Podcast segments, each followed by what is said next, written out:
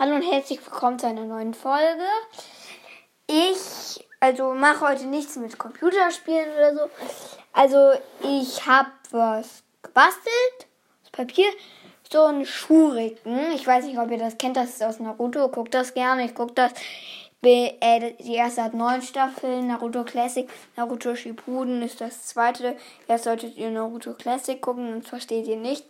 Naruto Shippuden hat äh, 21 Staffeln. Dann gibt es Boruto, das hat im Moment vier Staffeln. Ähm, aber es sollen noch ein paar rauskommen. Und dann soll, soll noch Saruto geben, der vier Staffeln. Jeder hat ungefähr 25 Folgen. Aber davon wollte ich euch gar nicht erzählen. Sondern ich mache so einen großen Schuriken. Und äh, ja, ich, ähm, es wäre gut, wenn ihr halt ins Kommentar, also nicht Kommentar, aber da reinschreibt, äh, also drei Farbkombinationen. Und also die auch gut zueinander passen. Und die bestimme und ich bestimme dann die acht besten aus.